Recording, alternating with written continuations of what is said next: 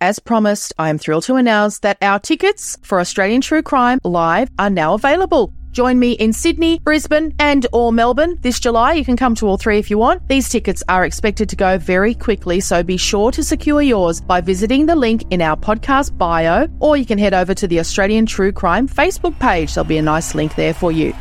Update for Brisbane Australian true crime fans. Brisbane is almost fully sold out for our live show. If you've been a listener for any length of time, you'll know how passionate I am about true crime stories from Australia. I'm looking very forward to an incredible evening together with you, sharing these captivating tales. We will have great guests as well, so you know we love a Q&A. If you've ever come along to an Australian true crime live gig, you'll know we love a Q&A with our guests. Don't miss out. Book your tickets today and I'll see you in July for a memorable night out. Why don't more infant formula companies use organic, grass fed whole milk instead of skim? Why don't more infant formula companies use the latest breast milk science? Why don't more infant formula companies run their own clinical trials? Why don't more infant formula companies use more of the proteins found in breast milk? Why don't more infant formula companies have their own factories instead of outsourcing their manufacturing? We wondered the same thing. So we made ByHeart, a better formula for formula. Learn more at byheart.com. Hiring for your small business? If you're not looking for professionals on LinkedIn, you're looking in the wrong place. That's like looking for your car keys in a fish tank. LinkedIn helps you hire professionals you can't find anywhere else, even those who aren't actively searching for a new job but might be open to the perfect role. In a given month, over 70% of LinkedIn users don't even visit other leading job sites. So start looking in the right place. With LinkedIn, you can hire professionals like a professional. Post your free job on linkedin.com slash people today. Hey, it's Ryan Reynolds, and I'm here with Keith, co-star of my upcoming film, If, only in theaters May 17th. Do you want to tell people the big news? All right, I'll do it. Sign up now and you'll get unlimited for $15 a month in six months of Paramount Plus Essential Plan on us. Mintmobile.com slash switch. Upfront payment of $45 equivalent to $15 per month. Unlimited over 40 gigabytes per month. Face lower speeds. Videos at 480p. Active Mint customers by 531.24 get six months of Paramount Plus Essential Plan. Auto renews after six months. Offer ends May 31st, 2024. Separate Paramount Plus registration required. Terms and conditions apply if rated PG. This is a true crime podcast, as the title suggests. So please consider this your warning that it's not suitable for children, and it probably will contain content that may be triggering to some people. Also, it's an Australian true crime podcast, so Australian Aboriginal and Torres Strait Islander listeners should be aware it may contain the voices of deceased people.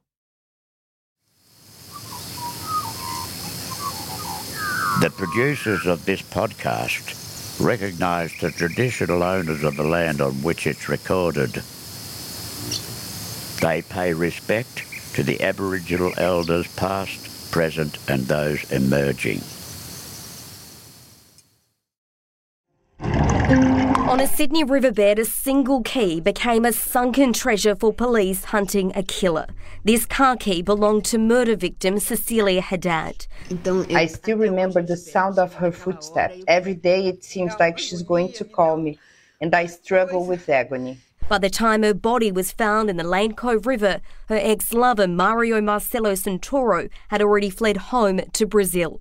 Tonight, he will be tried for Cecilia's murder in a country he ran to for protection.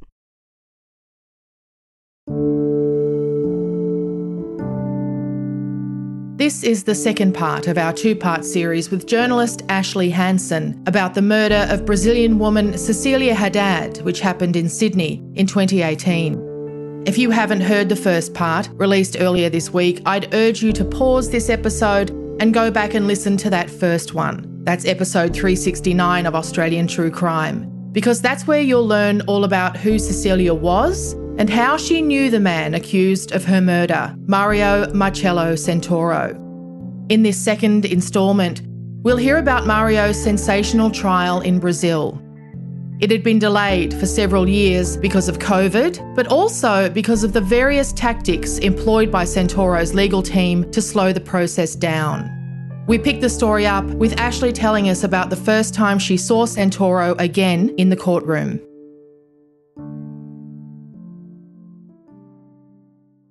He was a lot thinner, hmm. and you could see that jail had probably been tough for him too. Hmm. He hadn't had a, a good run so to speak. He'd lived a fairly pampered life, I would imagine, up until that point. Yes. And in jail, he was working as a cleaner. Hmm. So it's not one of those jails we see on TV sometimes where if you're rich, you can like live virtually in an apartment and you live well. No, this is this is a bad, scary jail. This is a maximum security prison. There's been a lot of press around really dangerous people escaping from the prison. I was reading the other day about how some prisoners escaped, but they were in jail for for killing their lawyer because the lawyer didn't get them off murder charges. So some really dangerous, heavy criminals are in this prison. And he's a rich guy and he's got the job of being a cleaner. That sounds pretty gross. Yeah. And I remember as well that I tried to go to the prison just outside to film it because I thought, well, just like you would, any hmm. like you'd go to Long Bay if you were doing a story about an inmate. Karabakan or something. Yeah, exactly. So y I didn't think that would be dangerous at all just to go outside the prison. I wasn't trying to get in there. And the the fixer, they all shut it down that you do not go to this particular area where this jail is. It's too dangerous to even go there to, to film. So that sort of tells you what kind of life he was living. He's been living for the last five years. That was waiting for his trial. Yes.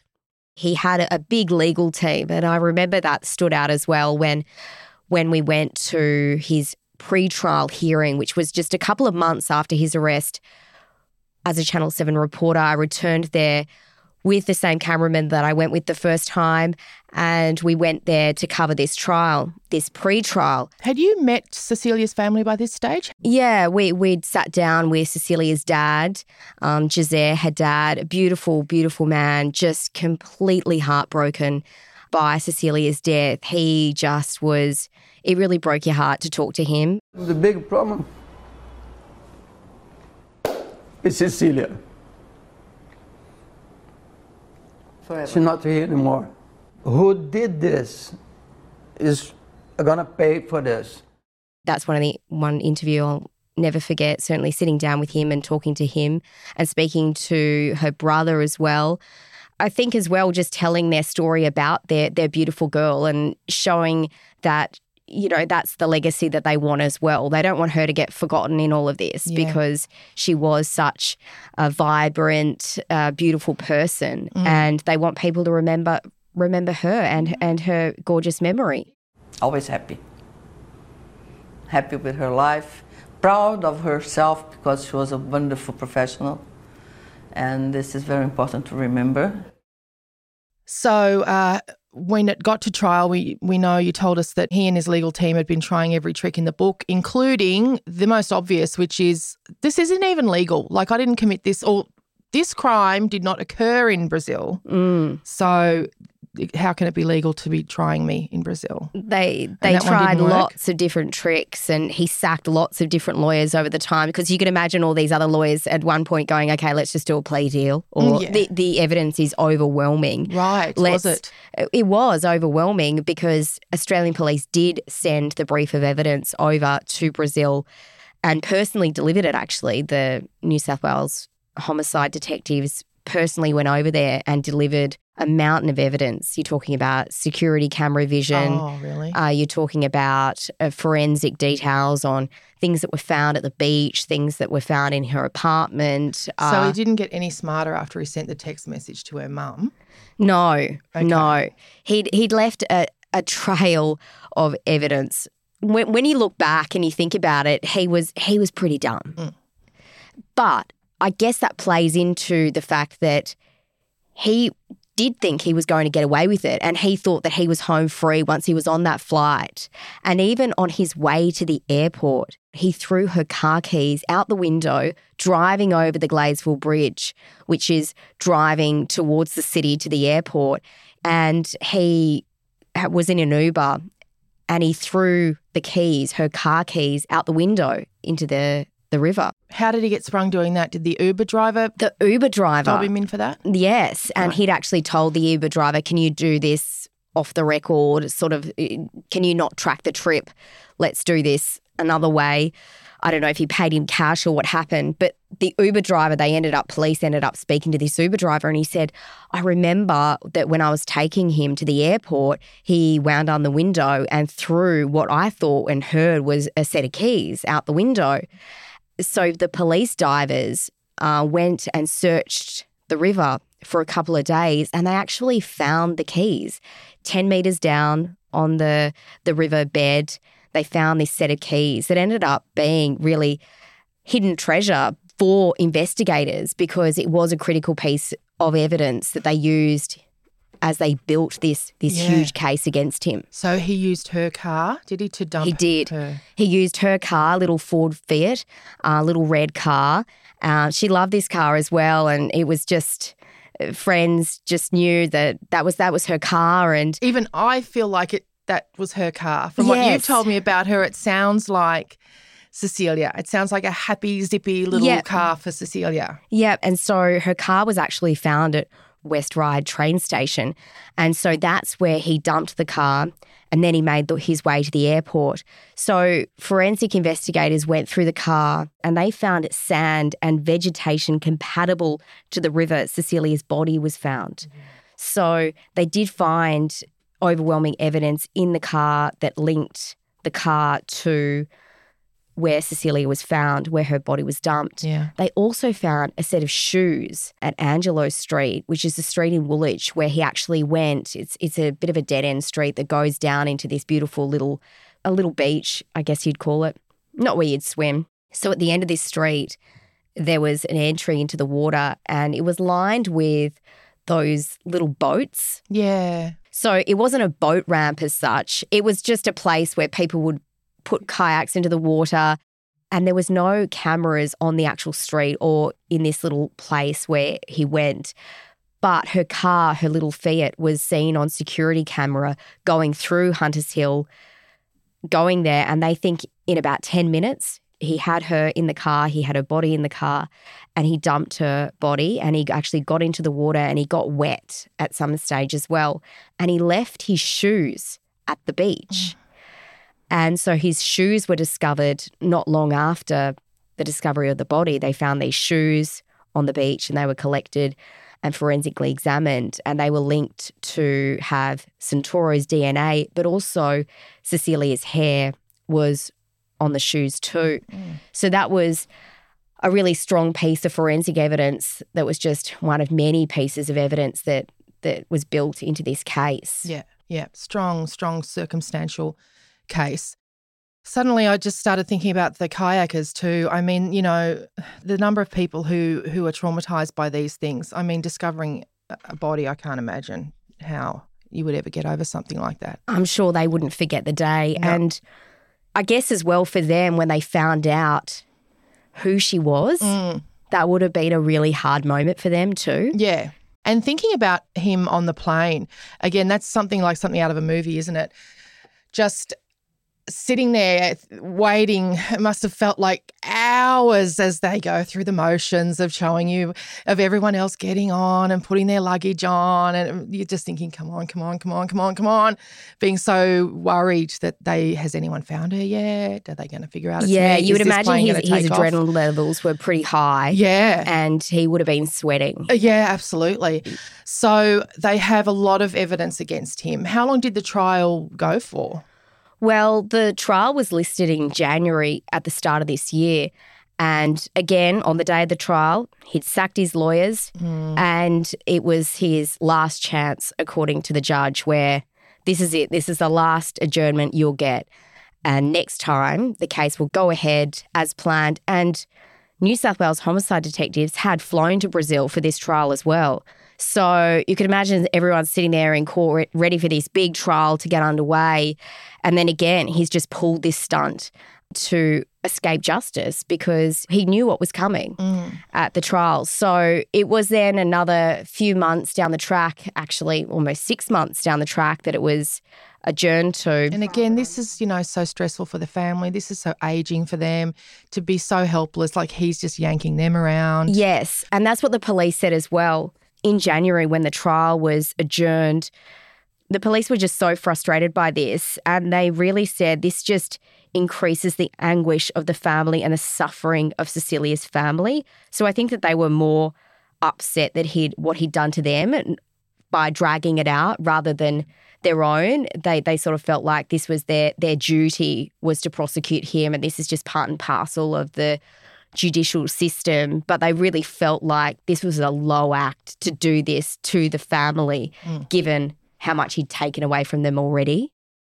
They were there all along, you know, they were there when Santoro was arrested, and they were still five years later, they were at the trial the, the police stuck with it, both the Australian police and the Brazilian police. And they did have this really strong connection and support for each other throughout the, the process over five years. They spoke incredibly highly of each other. And you could just feel it that there was this, they had this common goal. And that was that they weren't going to let Mario Santoro get away with this.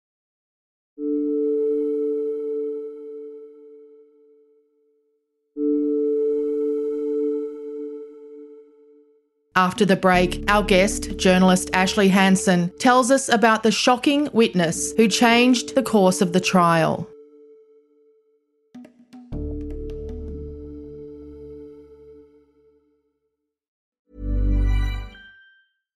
Selling a little or a lot? Shopify helps you do your thing however you cha-ching. Shopify is the global commerce platform that helps you sell at every stage of your business. From the launch your online shop stage to the first real life store stage, all the way to the did we just hit a million orders stage. Shopify is there to help you grow. Shopify helps you turn browsers into buyers with the internet's best converting checkout. 36% better on average compared to other leading commerce platforms because businesses that grow grow with Shopify. Get a $1 per month trial period at shopify.com/work. shopify.com/work. If you thought the only way to get a more defined jawline with natural-looking results was through surgery, think again. Juvederm Volux XC is a non-surgical injectable gel filler that improves moderate to severe loss of jawline definition and can help you achieve natural-looking results with little downtime. Even better, this improved definition lasts up to one year with optimal treatment. No maintenance required. Improve jawline definition for a smooth, sculpted look with Juvederm Volux XC. For important safety information and to find a licensed specialist, visit juvederm.com. That's J U V E D E R M.com. Not for people with severe allergic reactions, allergies to lidocaine, or the proteins used in Juvederm. Common side effects include injection site redness, swelling, pain, tenderness, firmness, lumps, bumps, bruising, discoloration, or itching. There's a risk of unintentional injection into a blood vessel, which can cause vision abnormalities, blindness, stroke, temporary scabs, or scarring. Talk to a licensed specialist specialist to find out if it's right for you. Hiring for your small business? If you're not looking for professionals on LinkedIn, you're looking in the wrong place. That's like looking for your car keys in a fish tank. LinkedIn helps you hire professionals you can't find anywhere else, even those who aren't actively searching for a new job but might be open to the perfect role. In a given month, over 70% of LinkedIn users don't even visit other leading job sites. So start looking in the right place. With LinkedIn, you can hire professionals like a professional. Post your free job on linkedin.com slash people today. So June comes around yeah.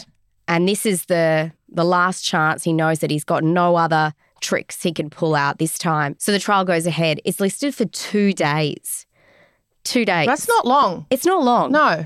Normally these things would take weeks at least. Exactly. There's a lot of evidence to go through, but I guess the judge feels like I've seen it all, I've read it all.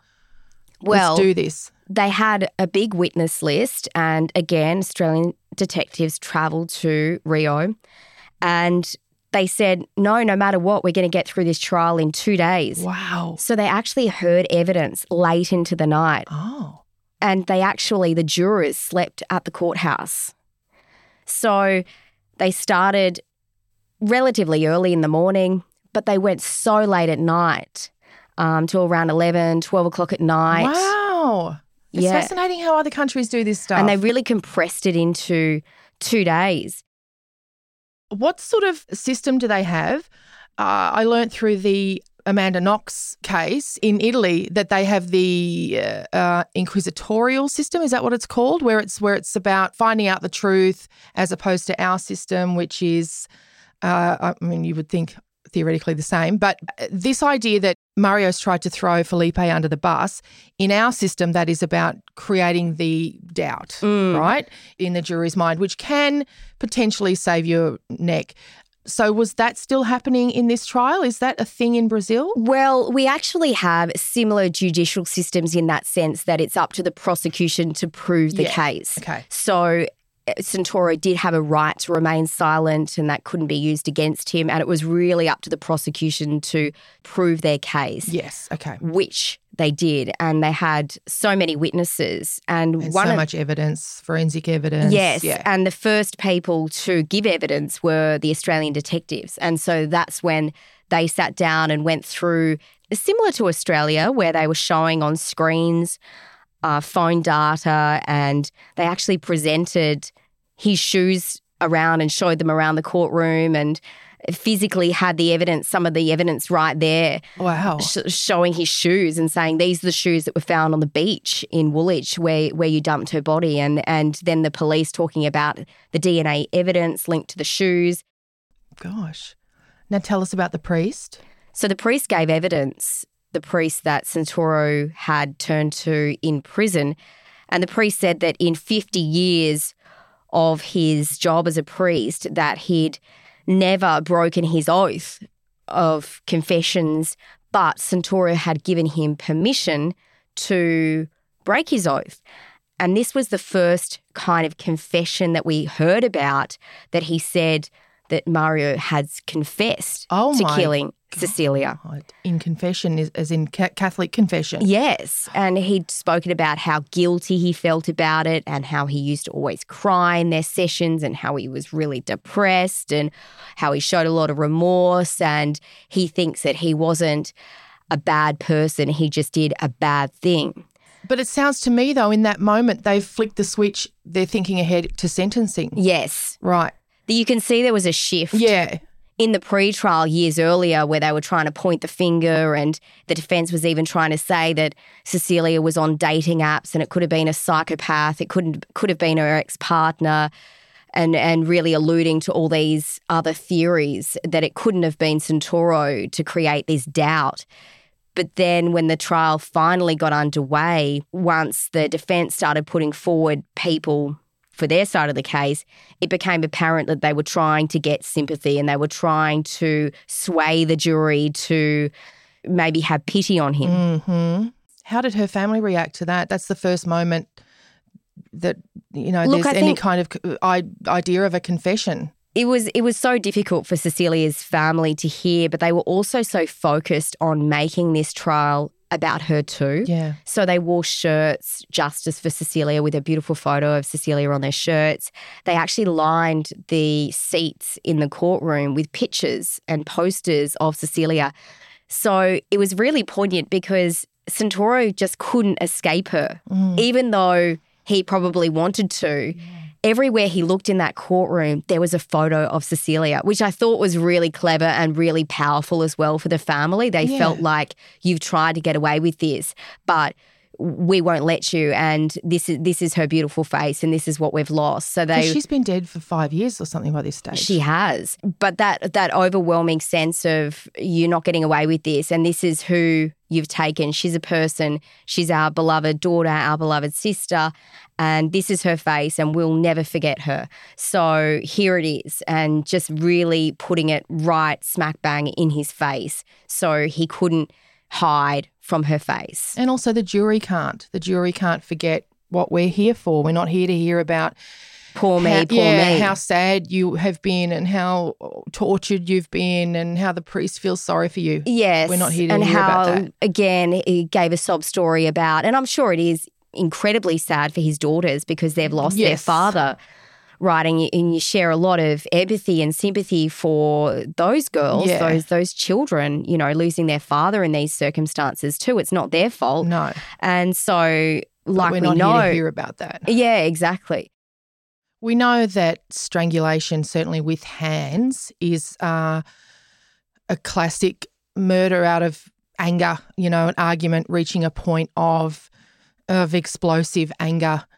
Was there a, scenario put forward by the prosecution as to what they think, what the chain of events was exactly after that banging on the door, the conclusion of the phone call between Cecilia and her mum. What exactly was the chain of events that the prosecution put forward? Well, we know that the prosecution put forward uh, cause of death, which was asphyxiation, and they also put forward a lot of other evidence that, that backed up their case. Or and did just- Mario, in fact, ever actually He did. confess to the He did. entire to the courtroom story? He was the final person to give evidence. Wow. And it was almost, it wasn't expected. It shocked the entire courtroom when he sat in that chair and he started to, to sob and basically spoke in great, disturbing detail. Por isso que eu peço, mas eu sei que perdoar não faz esquecer. Mas, mas cura, entendeu? Cura. And I can talk you through exactly what he said. And like you were saying, that strangling someone is you're trying to put a stop to what they're saying, to, to shut them up. And that was exactly what he said. He said that I walked towards her with the intention to shut her mouth. And that's when the tragedy happened. So he refers to it as a tragedy, mm. not a murder. No. That's what he's convinced himself, or that's what he's telling the jury. And he said he'd turned up at the apartment. He said he'd buzzed on the intercom and then he used a key. He said, I had a key. So I got into the, uh, the apartment. And then he describes it as a misunderstanding. So an argument erupts between him and Cecilia.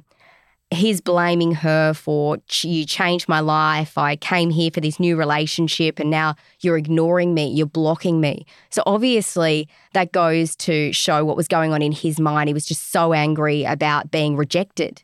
And that's what police said was he just couldn't accept the end of the relationship.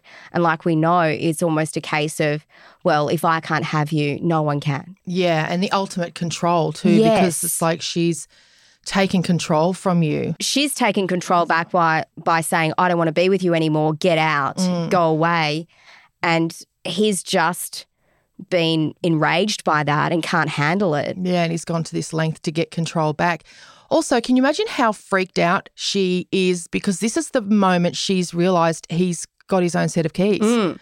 Up until this point, she thought she had succeeded in shutting him out of her home, at least. She's even said to her mum, Don't worry, he's gone. yes Because he's banging on the door, pretending that he can't get in. Mm.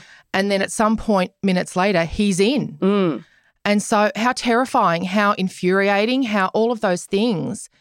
She has realized this motherfucker's got his own set of keys. yeah terrifying No wonder she's yelling at him and they're arguing so intensely. yes And then he's saying, Well, you know, yeah, I came here for you and I gave up everything for you. And so the intensity of that argument, yes I can't imagine. And then he's decided to finish it. what was also really disturbing about his confession as well is what he said happened next mm. He said he couldn't stand her saying these things anymore. And that's when he said that he moved forward and he put his hands and squeezed on her neck, but squeezed too hard. Then she fell lifeless in my arms. I don't remember if she hit her head on the floor. I picked her up desperately and placed her on the couch, saying, Wake up, Sissa, because that's what she was affectionately known as by her friends and family was Sissa. But she wouldn't wake up. She just wouldn't wake up. And then he spoke in great detail about how he attempted to wake her up. And then he says, I only went there to pick up my passport, but everything happened like this. I started sweating. I was sweating a lot. I was desperate and left. I I confess to you, I don't even remember really what happened. I couldn't believe it. I couldn't believe what I'd done. And he said, I can't deny it. I can't deny the facts. And when you ask me questions, I don't even know how to answer it. He spoke in great detail about how he actually killed Cecilia. But then when it came to explaining the dumping of her body and things like that, he sort of says, I, I can't deny it, but he didn't really want to go into it because he tries to say that he blocked that out of his memory in the moment. He, he can't really remember what he did mm. i- in those moments afterwards, but he certainly didn't call an ambulance. I was just thinking the same thing. Yeah. I mean, you've lied her on Yeah. the couch and you've said, oh, come back, come back, and tried to call Mate. an ambulance, call triple zero. No. Yeah. This is where they always fall down or where they go, I know I was insane in that moment. well, you know what? You pulled yourself together to try and hide what you'd done. And Exactly. He he he went. flight. If you do believe him that it was an accident, Yes. and he didn't mean to, or there was no premeditation. Yeah. If you believe him in saying that, well, then why wouldn't you call an ambulance? Yeah. I didn't mean to. I mean, absolutely. Most of us. He went straight Surely- away into preserving himself. Yes. And just how am I going to get away with this? How am I going to escape? And for years. For years. Trying to blame someone else, trying to hide, trying to escape justice. Yeah. and not revealing to police. And it wasn't until this moment in court that the final sort of chance that he had to tell the truth. Mm. It wasn't until that moment, five years after he murdered Cecilia, did he actually come clean and Yeah. say, This is what happened. And you can imagine the torture that he put the family through Mm. all the years previous, not admitting it, lying, trying to point the finger at other people. He calls it a tragedy, he calls it an accident. Mm. He can't even bring himself to to call it a murder because that's what it was. Mm. I'm sure a lot of people are astounded when they commit a murder. You know, I'm sure most people can't believe they have done it or could do it or but he's had a long time to get his head around what he did and to still be sitting there and and minimizing it. And he's obviously had counseling with this priest. Yes.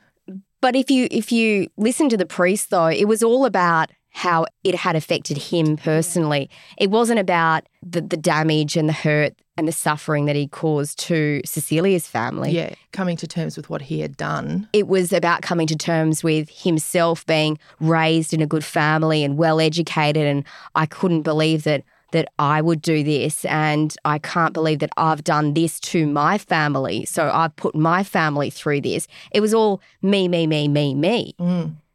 So how long did the judge and the jury, or no, it's, the, the jury, how long did they deliberate after all this? I mean, it we- wasn't very long No. at all. It wasn't very long at all. And they came back and they said that he'd been found guilty and then instantly the judge sentenced him. Oh, really? And yeah, sentenced him to 27 years behind bars.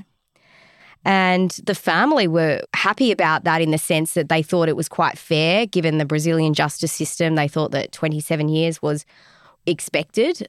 We do know one thing he's already launching an appeal.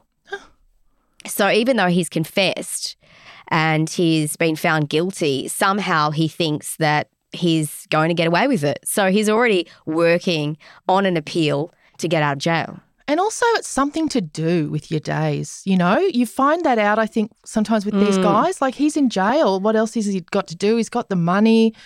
You might as well launch an appeal and see where it goes. Yeah. To then just do your cleaning job every day and go and Mm. scrub those In- disgusting ex- toilets with. Yeah, except that do your time. Yeah, like you if, well- if he really was remorseful and if he really yeah did want to take responsibility, he would just shut up, go and do his time. Yeah. But no, he wants to drag the family through more trauma through the courts. Yeah, I don't think he's that guy. He's not that remorseful guy. Just the profound impact her loss has had on their lives. And you've seen it over five years as well. And they almost age with the grief. Yeah, totally. Absolutely. And, And also with the legal process. Of course. That's and so their, stressful. their health. I know that Cecilia's mum, her health really deteriorated during the last five years. Certainly at the trial, she actually had a medical episode at the trial Yeah. after the moment that he'd confessed. Because she said, I looked at his hands, and after he'd told the court that he used those hands to kill her beautiful daughter, she said, I couldn't look at him. Those hands just made me so sick. And she actually went into a state of, you know, her blood pressure rose, shot up, mm. and, and a nurse had to be called in and she had to be looked over by the nurse because, yeah, she just physically couldn't handle it. Eu tive um ataque de raiva. I had a rage attack when I saw that monster sitting in front of me with those hands that killed my daughter. It's fair considering the Brazilian law, but if it was for me, his sentence would be for life in jail or death penalty. But we don't have that option here. What about his family? What were they like in court? His parents, were they there? There was no one there supporting him in terms of his family at the court, but he did have the priest that gave evidence and also his ex father in law gave evidence too, saying that he was a pretty good guy. The girls, his his children, are mad about him, as as most girls are about their dad. Yeah. So again, trying to paint this picture that he's a great dad, a great man, and and you know he wouldn't do something like this. Strange list of of uh, witnesses, isn't it? Mm. My ex father in law and the priest that I see in jail, but not my parents. That was the thing about Cecilia's family. She did have so many people in her corner, so many people that just dearly loved her and just didn't want this man to get away with it. They wanted they wanted justice. And even they were chanting when Santoro was taken away from the final time. They were just chanting at him saying, Justice for Cecilia. Wow. And so they were just so committed to to getting the outcome, which they did eventually get after five years. That's spine tingling, that idea of him being chanted at.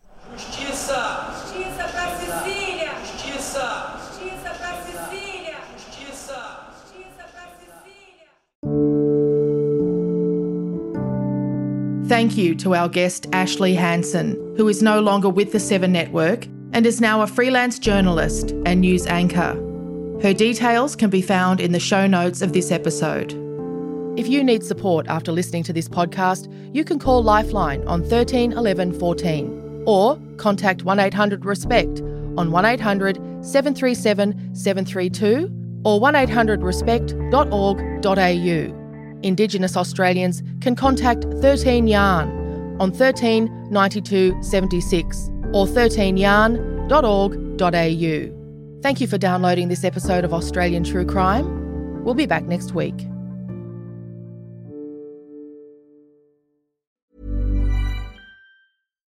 Why don't more infant formula companies use organic, grass fed whole milk instead of skim? Why don't more infant formula companies use the latest breast milk science? Why don't more infant formula companies run their own clinical trials? Why don't more infant formula companies use more of the proteins found in breast milk? Why don't more infant formula companies have their own factories instead of outsourcing their manufacturing? We wondered the same thing. So we made ByHeart, a better formula for formula. Learn more at byheart.com. As promised, I am thrilled to announce that our tickets for Australian True Crime Live are now available. Join me in Sydney, Brisbane, and or Melbourne this July. You can come to all three if you want. These tickets are expected to go very quickly, so be sure to secure yours by visiting the link in our podcast bio, or you can head over to the Australian True Crime Facebook page. There'll be a nice link there for you. Update for Brisbane Australian True Crime fans. Brisbane is almost fully sold out for our live show. If you've been a listener for any length of time, you'll know how passionate I am about true crime stories from Australia. I'm looking very forward to an incredible evening together with you, sharing these captivating tales. We will have great guests as well, so you know we love a Q&A. If you've ever come along to an Australian true crime live gig, you'll know we love a Q&A with our guests. Don't miss out. Book your tickets today and I'll see you in July for a memorable night out.